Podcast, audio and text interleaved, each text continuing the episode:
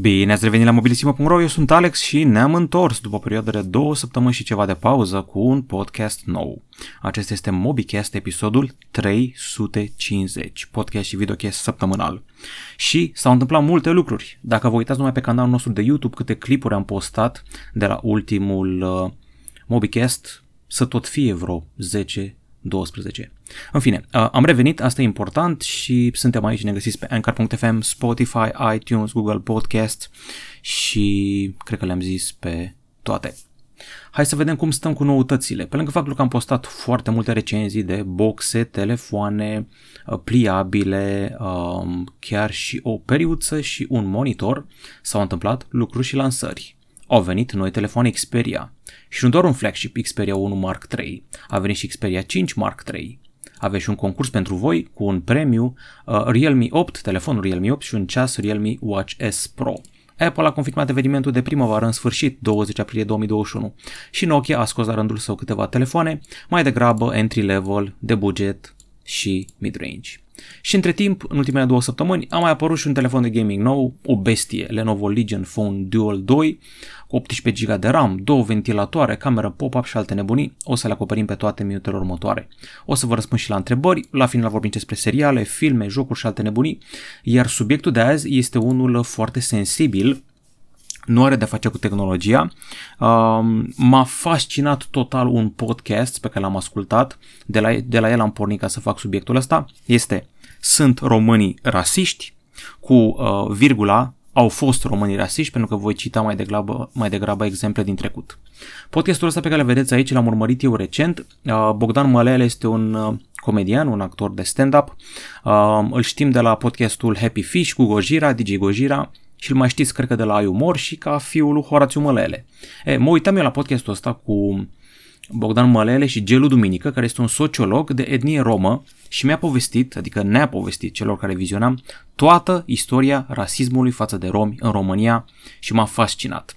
Ce am învățat de acolo o să aflați în dezbaterea care începe acum. Vă reamintesc tema, sunt românii rasiști, am 5 argumente pro, 5 argumente contra. O să încep cu o chestie care m-a dărâmat și de care nu știam, faptul că România a avut al doilea sau al treilea cel mai violent lagăr din Europa. Lagările de exterminare cele mai dure au fost prin uh, Polonia și Germania, dar am avut și noi unul în Transnistria, care făcea parte în România la acea vreme și uh, acest documentar de pe Deutsche Welle ne arată că au fost omorâți foarte, foarte mulți oameni. Gelu Duminică, sociologul, a zis în acel podcast că se vorbește chiar de 400.000 de oameni, un număr uriaș. România a fost printre țările care, atunci când s-a aliat cu Germania nazistă, a îmbărțișat foarte rapid epurarea evreilor, romilor, și altor rase. Asta e problema, ne-am aliniat foarte rapid la doctrina asta. Vă dați seama, aproape 400.000 de oameni, uite aici scrie, între 280.000 și 380.000 de victime, se vorbește chiar de 400.000. Asta ar fi primul argument, că ne-am aliniat rapid la politica asta. Apoi, cea mai lungă robie de pe Terra, una dintre cele mai lungi robii, asta m-a șocat. Eu, din câte istorie știam, știam faza asta că în SUA, persoanele de culoare au fost sub sclavie, hai să zicem 200 de ani, cam așa. De când i-au luat cu vapoarele din Africa și au dus în Statele Unite, au fost 200, hai să zicem 300 de ani. Bun. Apoi este chestiunea cu uh, semiții, cu evrei care au fost în robie la egipteni. Astea sunt chestii care nu sunt foarte atestate istoric, pentru că asta este mitologia lor, că Moise i-a eliberat pe evrei din sclavia egipteană și a condus prin deșert. Dovezi nu sunt foarte clare istorice. Teoretic ei zic că au fost câteva sute de ani, practic au tot plecat și au venit. Din câte am citit eu, Egiptul a fost împărțit la un moment dat în două, iar în Egiptul de Sud uh, locuiau popoarele din Canaan, adică semiții, adică precursorii evreilor, s-au bătut agonii de acolo, apoi uh, s-au întors de-a lungul a câtorva epoci de faraoni, Um, nu le place faptul că ei aveau o religie monoteistă și cam toți faraonii aveau o religie politeiste, se băteau pe treaba asta. În fine, să revenim. De ce am adus vorba de astea? E, romii au avut la noi o robie, țineți-vă bine, de 500 de ani. Adică în SUA robie de 200-300 de ani, în Egipt 100-200 de ani, românii i-au ținut din 1385 până pe la anii 1800 sclavi pe romi sau cum ne spun mulți țigani. Deci vă dați seama Enorm, enorm, o perioadă foarte lungă, de și percepția asta, dacă 500 de ani ai perceput romii ca uh, sclavi, de aceea sunt discriminați. Deci avem până acum două argumente pro că românii sunt rasiști. Apoi scandalul acela de acum câțiva ani, uh, cazul Ditrău, știți când au fost angajați niște muncitori din Sri Lanka, au fost hărțuiți și nu numai acolo, și la Vâlcea, Cluj și București. Uh, au început să fie petiții, a chemat lumea poliția, că erau muncitori care nu erau români angajați acolo și cel mai amuzant e că atunci când s-a postat online de treaba asta pe Facebook, și alte medii de astea, românii, în loc să-i apere pe cei din Sri Lanka, îi înjurau pe cei din Maghiarime, că acolo se întâmpla chestia asta în zona, nu știu, Sfântul Gheorghe, Harghita, Covazna, pe acolo și îi înjurau pe ei, adică tot rasismul în loc să-i apere pe ăștia. Asta mi s-a părut fascinant. Asta e argumentul 3. Argumentul 4 este lozinca aceea propovăduită de cam toate partidele de la noi aproape, străinii ne fură țara. E chestia asta cu străinii ne fură țara. Ei am auzit-o la PSD, am auzit-o la AUR și să tot auzim de acum încolo. Iar 5, e o chestie personală. La facultate, când am făcut eu 3 ani la Facultatea de Jurnalism și Științele Comunicării, în cadrul Universității din București, am avut un coleg de culoare din Nigeria. Chestia asta se întâmpla prin anii 2005-2008, când lumea nu era atât de woke și vedeam cum se uită lumea la el, cum își dau coate când intră în cameră. E un rasism de ăsta rădăcinat și vedeam tot felul de glumițe. Acum, glumițele pe care le făceam împreună cu el nu-l deranjau și nu erau absurde. În general, era băiețeală, când ieși cu băieții la bere și clasicul clișeu al ha, ha, ești de culoare, ai mare, știți despre ce e vorba. În fine, ăsta e mai degrabă un compliment sau discriminare pozitivă să zicem, dar uh, coatele pe care și le dădeau oamenii, efectiv uh, simțeai o apăsare când intrai cu el într-un pub, știi? Adică mai ales că erau multe puburi de rockeri, rockerii se zice că ar fi o tendință mai spre rasism, dacă ascult Slayer și Pantera, vezi că nu sunt cei mai prietenoși oameni, își dădeau coate când intrai în camera să făcea liniște când intrai cu colegul de culoare din uh, Nigeria, îl, chema, îl cheamă Betwell și am înțeles că are o funcție politică mare acum în Nigeria s-a ajuns. El era foarte de treabă, m-am înțeles bine cu el, deci Na. Astea sunt cele 5 argumente pro-rasism. Uh, mai avem și unele contra rasismului, că nu e totul pierdut. Vreau să mai subliniez o dată treaba asta. Uh, dezbaterea asta s-ar putea la fel de bine numi românii erau rasiști pentru că se schimbă. Eu deja văd diferențe față de când eram eu în facultate și o să fie diferențe mari peste 20 de ani. Contra. Imaginea noastră de popor primitor. Te așează la masă, îți dă pită, slană și toate cele. 2. Au început să mai deschidă mințile datorită internetului. 3 cu milioane de români în afară, supuși rasismului, învățăm că nu e bine. 4. Scandalurile de rasism sunt mai bine mediatizate și explicate. Vine cât un sociolog să ne învețe ce și cum și foarte important să ne cunoaștem istoria, să vedem de unde am plecat și unde putem să ajungem. Iar 5. Cultura aia foarte woke din vest se revarsă și la noi, uneori excesiv ce e drept, cum a fost cazul arbitrului român din Franța. A fost cel mult insensibil, dar rasism? Mm, mai degrabă neștiință, prostie. Trebuie să facem distinția.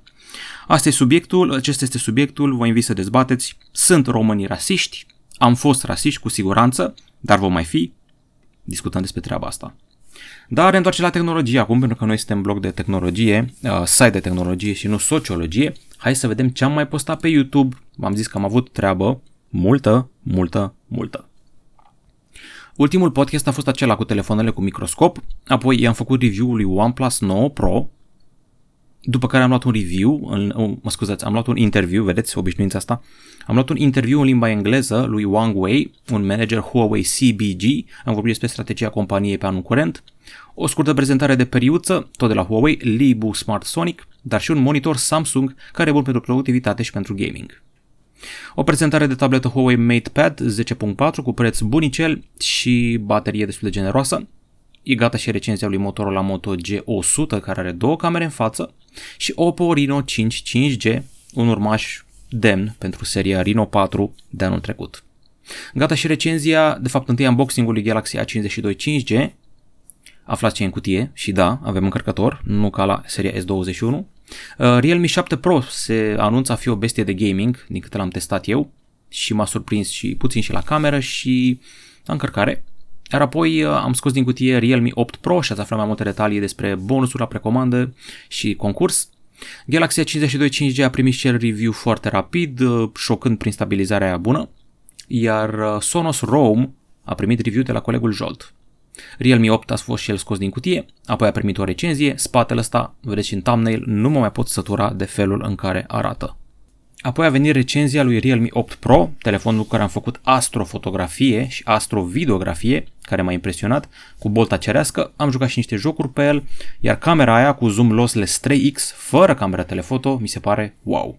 Și am scos din cutie și am făcut un pre-review pliabilului celui mai nou de pe piață, Huawei Mate X2. Uh, singurul neajuns practic era că are Android 10 și nu mai știu, aflați mai multe la finalul acestui material. Ne-am și jucat pe el, am văzut și ceva videouri, l-am pus la treabă și cu niște benchmark-uri și mi-am dat seama că uh, e mișto treaba aia că nu mai are golul acela între cele două suprafețe și nu simți foarte mult de nivelarea de pe mijloc și nici, uh, să zic așa, pliul. Dar gata, trecem la știri. Am avut câteva lansări interesante. TCL, nu știu dacă știați, dar TCL e mai nou cel mai mare producător de televizoare de pe Terra, din câte am înțeles. Au scos sumedenie de device-uri noi, patru noi telefoane printre altele, TCL 20 Pro 5G, 20L, 20L Plus și 20S. Acesta este Pro-ul, care este cel mai bine dotat, are Snapdragon 750G 5G, pe care îl găsim pe Galaxy A52 5G, baterie de 4500, încărcare la 15W se putea mai rapid, iar în spate o cameră cu stabilizare optică principală, ceea ce e mare lucru, camera quad pe total. Celelalte telefoane sunt un pic mai mid-range, așa, screen to body ratio generos, adică muchi înguste, au și suport HDR, convertire SDR HDR, procesor uh, Snapdragon 662, 4 GB de RAM sau chiar 6 GB de RAM, baterii mari, 5000 mAh și șocant, încărcare mai rapidă decât la modelul de mai sus. TCL 20S cred că e un pic mai light, vine doar în America de Nord și uh, are alt chipset la interior despre care nu știm încă detalii. Mai interesant e telefonul ăsta, fiți atenți.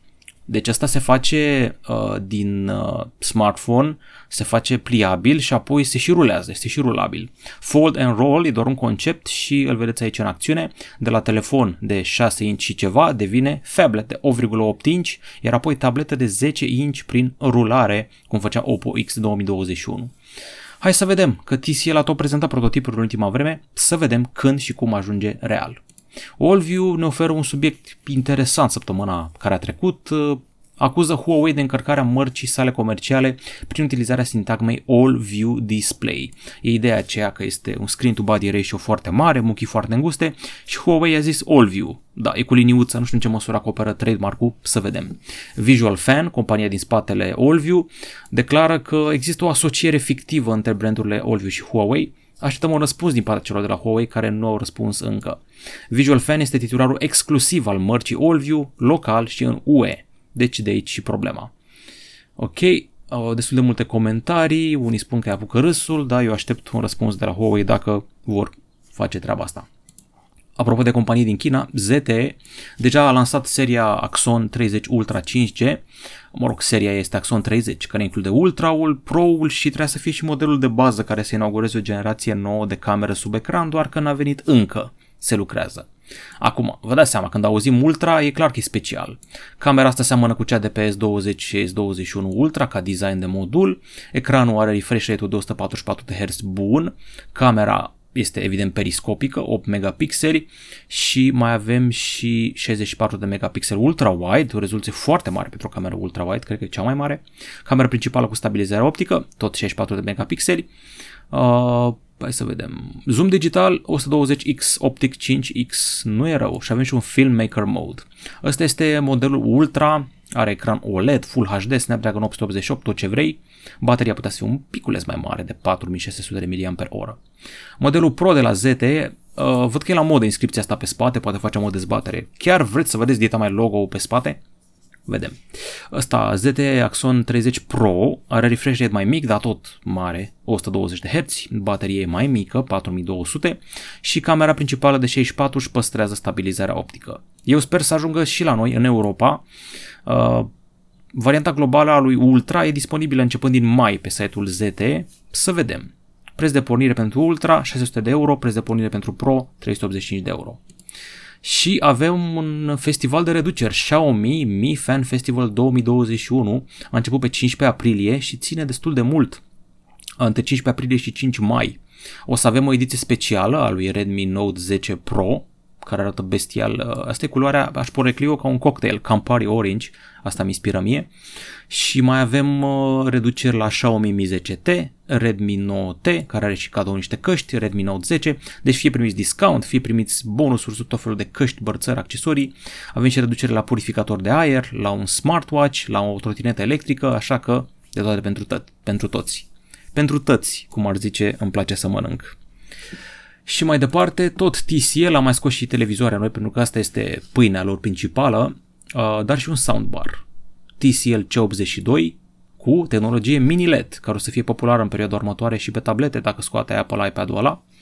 Afișaj nativ de 100 de Hz, o să se bucure gamerii cu PS5 și Alexa. Au mai venit și alte televizoare care arată bestial, eu sincer nici nu văd muchile televizoarelor acestora, C72 72 Plus, au 4K, au 100 de Hz și ele, numai bune de gaming, Dolby Vision, HDMI 2.1, deci de toate pentru toți și procesor quad-core, Android TV la bord și Google Assistant.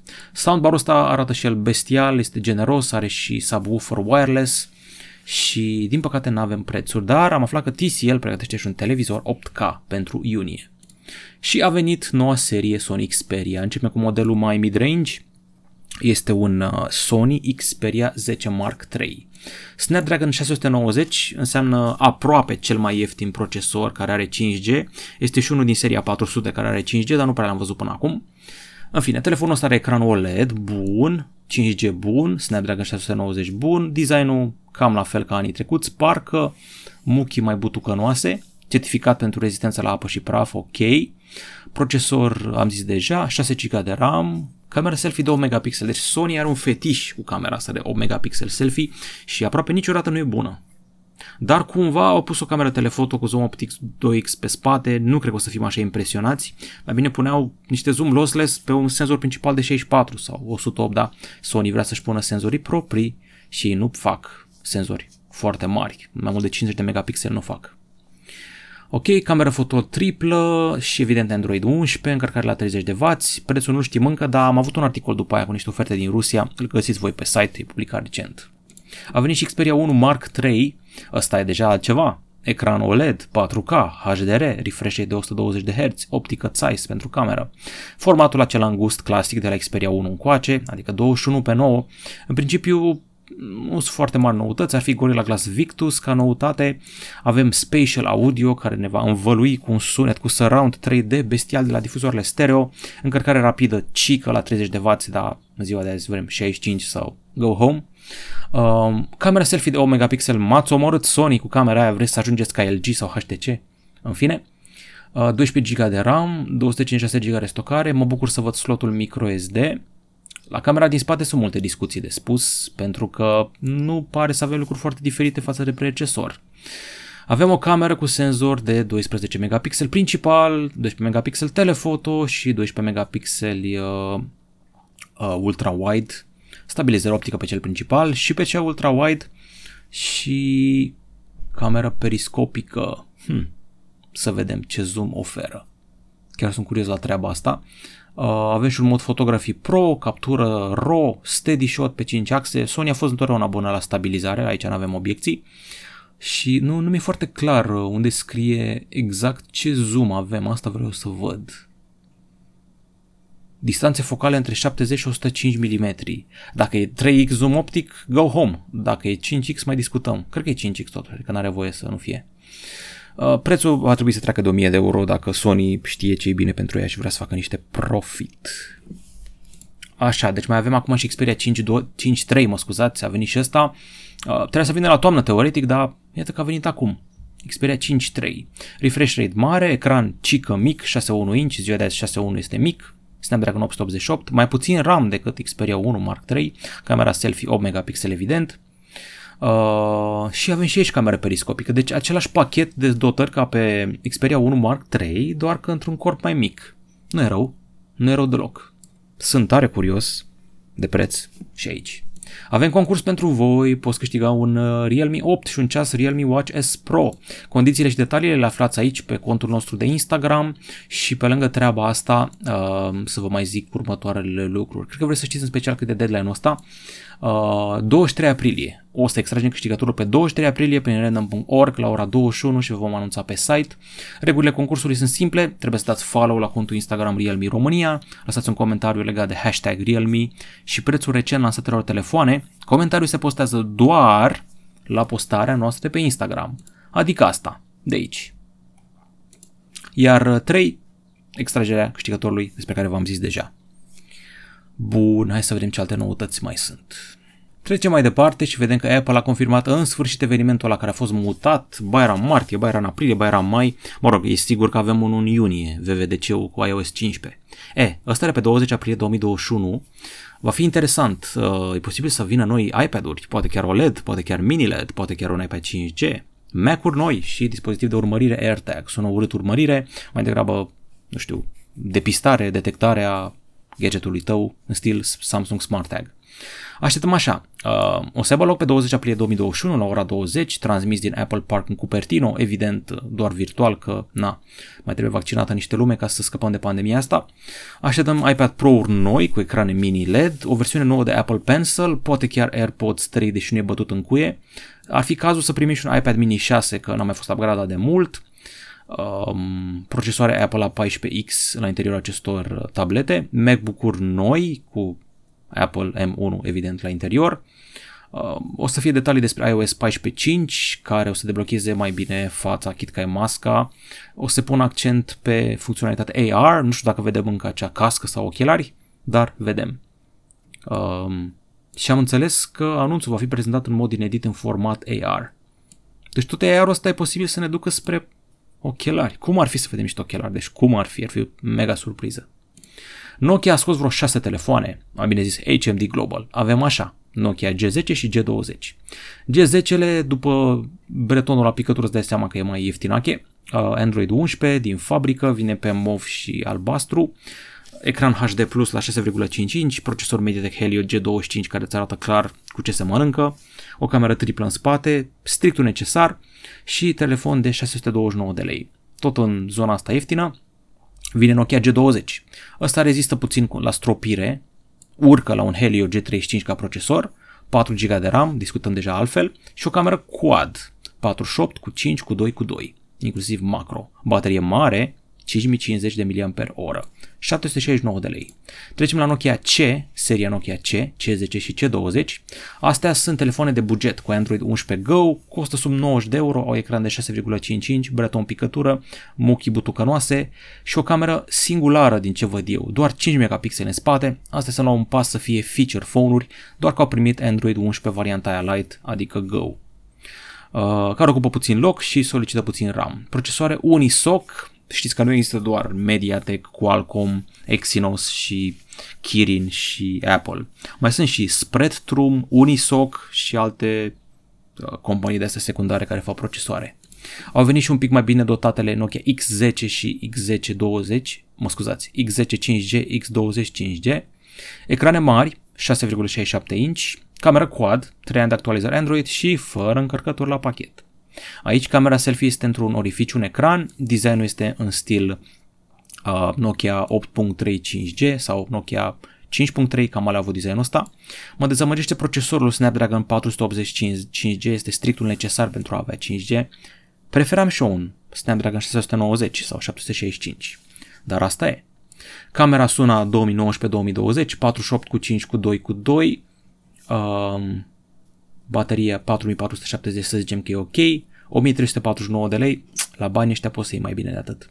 Nokia X20, același procesor, baterie similară, nu dau seama ce e diferit. Ah, camera are 64 în loc de 48, ăsta costă 1599 de lei. De ce n-ai cumpăra un Galaxy A52 în loc? Nu mă întrebați. Și telefon de gaming avem, avem. Lenovo Legion Phone Dual 2. Cu numele ăsta o să fie greu de reținut, dar știu că are 18 GB de RAM, un spate bestial ca design, două ventilatoare, camera pop-up pentru selfie. Au pus camera asta ca să poți să faci streaming mai bine în jocuri. Și avea un panou AMOLED 8 bit cu HDR și touch sampling rate de 720 de Hz, refresh rate de 144 de Hz, evident procesor Snapdragon 888, baterie de 5500 mAh și încărcare la 90 de W. Difuzoare stereo, 4 microfoane cu reducerea zgomotului. Camera selfie are 44 de megapixeli, upgrade de la cea precedentă de 20 de megapixeli. Poate fi folosită pentru live stream, apeluri video sau selfie. Avem două porturi USB-C, unul lateral și unul jos uh, și multe alte funcții speciale, 4 butoane shoulder cu feedback haptic, zone de apăsare și în spate, 29 de palete la ventilatoare, 15.000 de RPM, vapor chamber, răcire cu lichid, control center, streaming mode, preț de pornire 799 de euro, să fie așa, aș vrea să fie așa. Și am terminat cu știrile din ultimele două săptămâni, dacă am ratat ceva, site-ul vă stă la dispoziție. E, acum mă uit puțin spre YouTube, 31 martie 2021 a fost ultimul podcast și hai să vedem ce întrebări a pus lumea în astea 2-3 săptămâni. Cristi Mic e supărat că am testat telefoanele 2-3 zile. Tu dacă vezi că noi publicăm uh, unboxing-ul și apoi după două zile punem recenzia, trebuie să te gândești că noi am avut telefonul ăla o lună, două, trei săptămâni înainte să publicăm. Noi nu facem recenzia între unboxing și publicarea recenziei. Noi începem să o facem de mult. Asta trebuie să reții tu, cum a fost și la Galaxy A52 și la Realme-uri. Nicolae Busuioc nu și-a nimeni telefon ca să facă un truc la un party. Contează build quality, hardware, software, calitatea pozelor standard, baterie, ecran, design, sunet.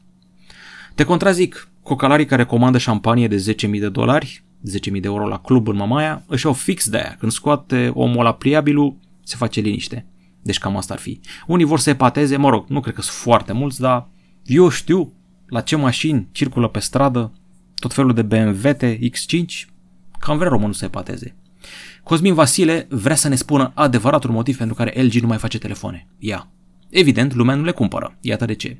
Recent am văzut pe cineva în metrou folosind un Samsung S6 Edge. Ciudat m-am gândit în 2021 să folosești un telefon în 2015. Dar arată bine și părea să funcționeze bine. În 2015 LG a lansat G4, ăla cu piele de vițel. Probabil cel mai dus la reparat telefon din anul acela. G4 nu avea șanse să funcționeze în 2015, dar să reziste 5 ani mai târziu. În loc să repare pata asta de imagine, LG ce face anul viitor, lansează un telefon modular prost G5. Uite o discuție argumentată la Cosmin Vasile, o postare foarte lungă, care ne explică competent și coerent de ce a murit LG Mobile. E păcat că făcuseră telefoane Nexus oamenii, au avut primul telefon cu ecran Quad HD, adică făcuseră o treabă destul de interesantă la un moment dat. Ei au fost, fiți atenți aici, ca să vă dau din cunoștințele mele generale. LG a fost prima companie cu ecran Quad HD pe telefon. LG a fost prima companie care a văzut viitorul. A pus camere ultra-wide, prima. Arătau ca naiba pozele, arătau fișa, arătau curbate, dar au fost primii primii. Ei s-au gândit că, bă, punem ultra-wide. De la ea a pornit, dar iată că n-a mers treaba. Editor XV, ce părere despre jocul Angry Birds Transformers de pe mobil? Mie mi se pare foarte tare și mie. Chiar mi se pare foarte reușit și mie. Păcat că n-au mai făcut niște crossover de astea. Dr. Panda, salut Alex, care crezi că este mai bun, Realme 6S, Poco M3 sau Huawei P Smart 2021? Realme 6S la jocuri, Poco M3 că e ieftin, Huawei pe Smart 2021 ca un all-rounder, ca raport calitate-preț și cred că și autonomie. În principiu aș merge pe Realme 6S, alegerea zic să o faci după luminositatea ecranului, că ultimele două nu stau bine la capitolul ăsta. Vali Leahu, să fim serioși, prima dată să absolvim medicina. I mean, ok. Marcian Budnariu, tare mobicastul când vom primi Android 11 pe Galaxy A71. Teoretic ar fi trebuit să vină deja. Deși, întrebarea asta fiind pusă cu două săptămâni, cine știe? Cristi Mic, craterul este o adâncitură. Da, mă gândeam și eu la chestia asta când, uh, da, faza că n-am zis eu denumirea asta, n-am zis eu că telefonul ăsta are crater design. Oppo a zis, adică Oppo a zis că acesta este crater design pe Oppo Find X3 Pro. Uh, cred că lumea se gândește la crater cu tot cu ridicătura aia, cu tot cu conul, vârful vulcanic. Asta e ideea de a zis crater. În fine.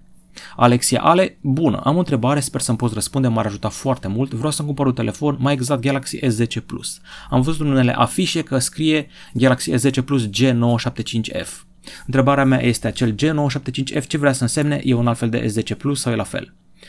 Păi este numele său de cod, adică cam asta e, fiecare țară sau o regiune primește o anumită versiune și poți să cauți mai ușor telefonul într-o bază de date, într-un Excel după numele ăla de cod. În principiu e bine să ții varianta de Europa, nu pe aia de China, Corea sau SUA.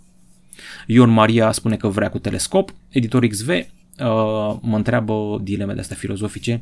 Crezi că dacă n-ai viață socială poți trăi liniștit sau la un moment dat vei dispera? Eu sincer sunt așa și chiar sunt bine. Tehnologia prinde singurele lucruri care mă pasionează. Cel mai bine trăi singur cu familia, nu ai nevoie de prieteni falși și hateri. Nu știu ce să zic. Omul este o ființă socială întotdeauna am tras să trăim în grup, studiile medicale pe oameni arată că persoanele care trăiesc singure au tendință mai mare de a fi deprimați, de a avea probleme cu inima, de a muri. Este foarte simplu. Atunci când îmbrățișezi, îmbrățișezi o persoană sau pielea ta atinge pielea persoanei alea, se secretă oxitocină. Căutați pe net. Oxitocină. Și aia nu poți să o obții din alte chestii.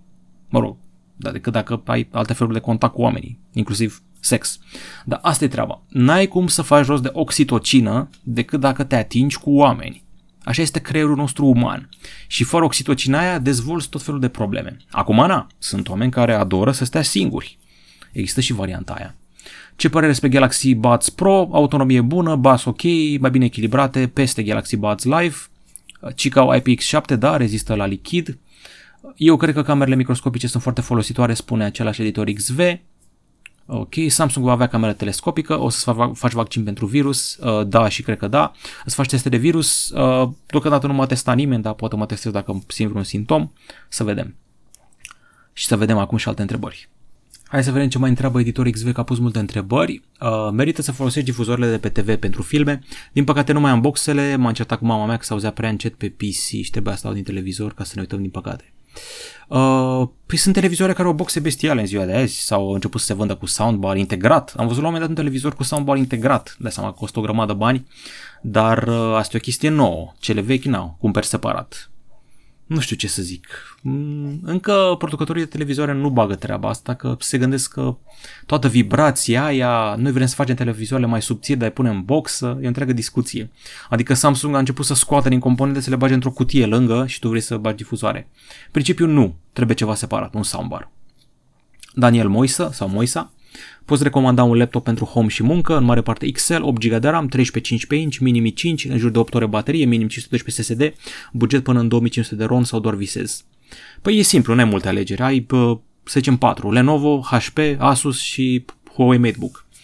Um, ce să zic, uh, de, de ce vrei Core 5? De ce nu vrei Ryzen? Că asta cu Ryzen cred că sunt mai ieftine. 8 ore baterie? Mm, mai greu. Cred că poți găsi un, uh, ce să zic eu, un ZenBook de acum câțiva ani cu un Ryzen de ăsta, Ryzen 5, 13 inch, culmea, mai scumpe ale de 13 inch decât ale de 15 inch. Uh, cred că și HP văzusem ceva de genul ăsta. HP are seria G7 care mi se pare bună. Ia caută HP G7, posibil să nu fie exact ce vrei tu, dar destul de aproape. Cam asta ar fi. Și ZenBook-urile cred că sunt un pic mai scumpe. Huawei MateBook-urile sunt și ele scumpe, dar poți să iei unul last gen, unul de acum 2 ani să zicem, care încă se ține bine. Deci cam asta ar fi. Rareș Evil, sincer da, va ajunge ca în laboratoare să nu mai fie nevoie de microscoape care sunt greu de folosit. Asta apropo de întrebarea din Mobicast-ul trecut, dacă o să prindă uh, telefoanele cu microscop.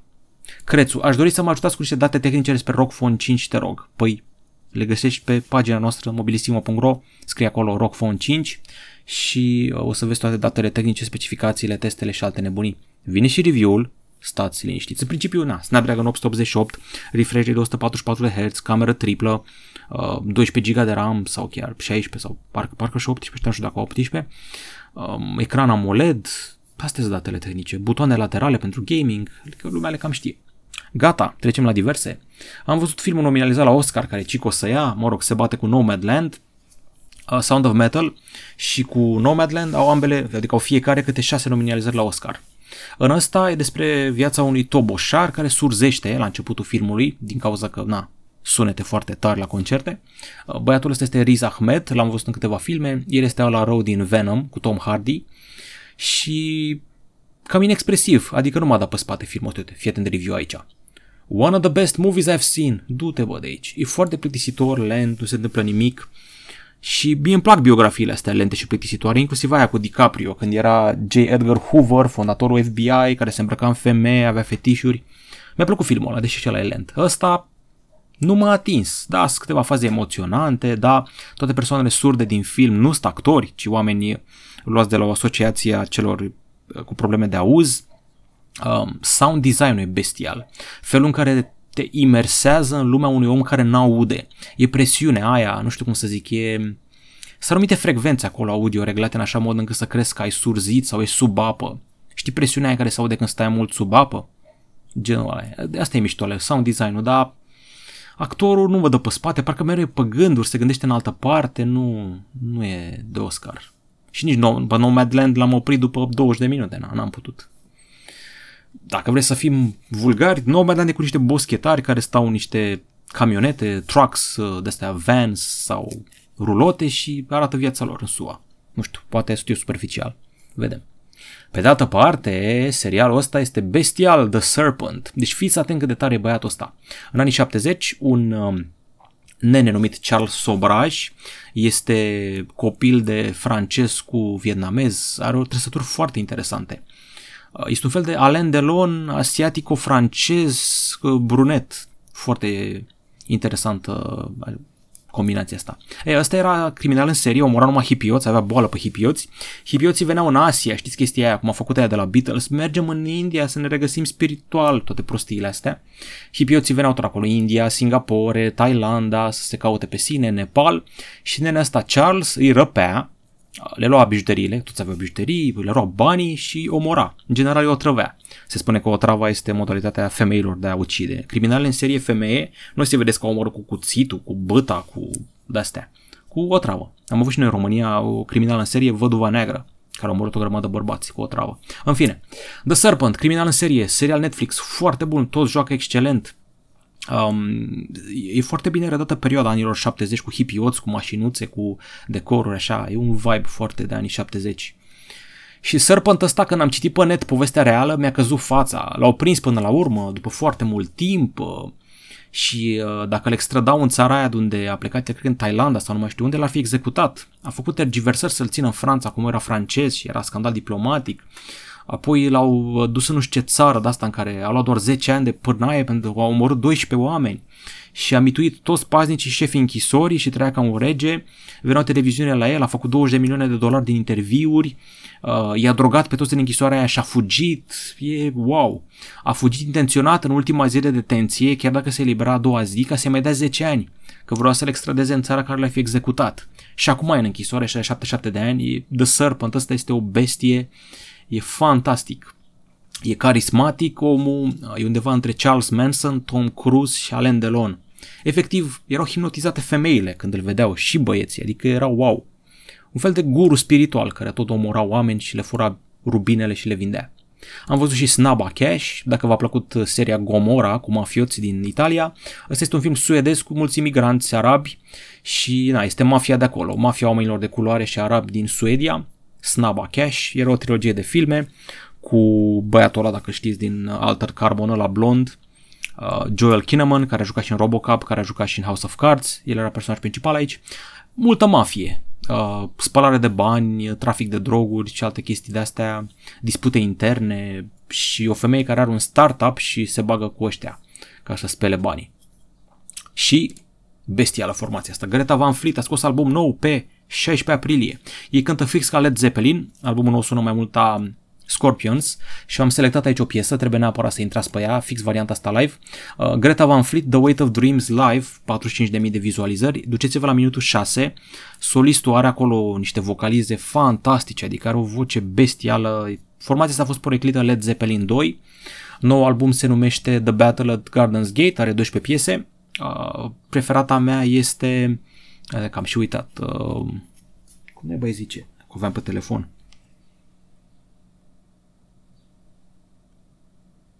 Greta Van Fleet, 12 piese. Cea mai tare este Broken Bells. Aia mi se pare bestială. Are și Scorpions în ea, are și Pink Floyd, are și Led Zeppelin. Sunt, uh, băieții ăștia sunt rock de anii 70. Deci podcastul ăsta a fost așa mai cu anii 70, dacă e să ne luăm după serial și muzică. Greta Van Fleet, au 20 ceva de ani au scos primul album acum 2-3 ani, au luat premii Grammy, gârlă, acum avem și albumul 2, ăștia viitorul muzicii rock. Sunt frați, pe toți îi cheamă Kishka, cred că sunt polonezi sau ceva, Sam, Kishka, Jake, Kishka, sunt trei băieți Kishka și încă un băiat, uh, na, rudă între ei, hipioți așa, n-au tatuaje, nu se droghează, nu beau, din câte știu eu, mai visători așa, cam asta mi se pare. Destul de feminați, n-au păr facial, vedeți aici, dar vocea solistului e bestială și chitaristul e foarte talentat. Cam atât cu MobiCast-ul, asta a fost tot, am revenit 350, asta a fost cel mai nou podcast. Vă aștept să discutăm despre rasism, despre muzică, despre criminale serie, despre telefoane și nu uitați de concurs. 23 aprilie aflați cine câștigă. La revedere!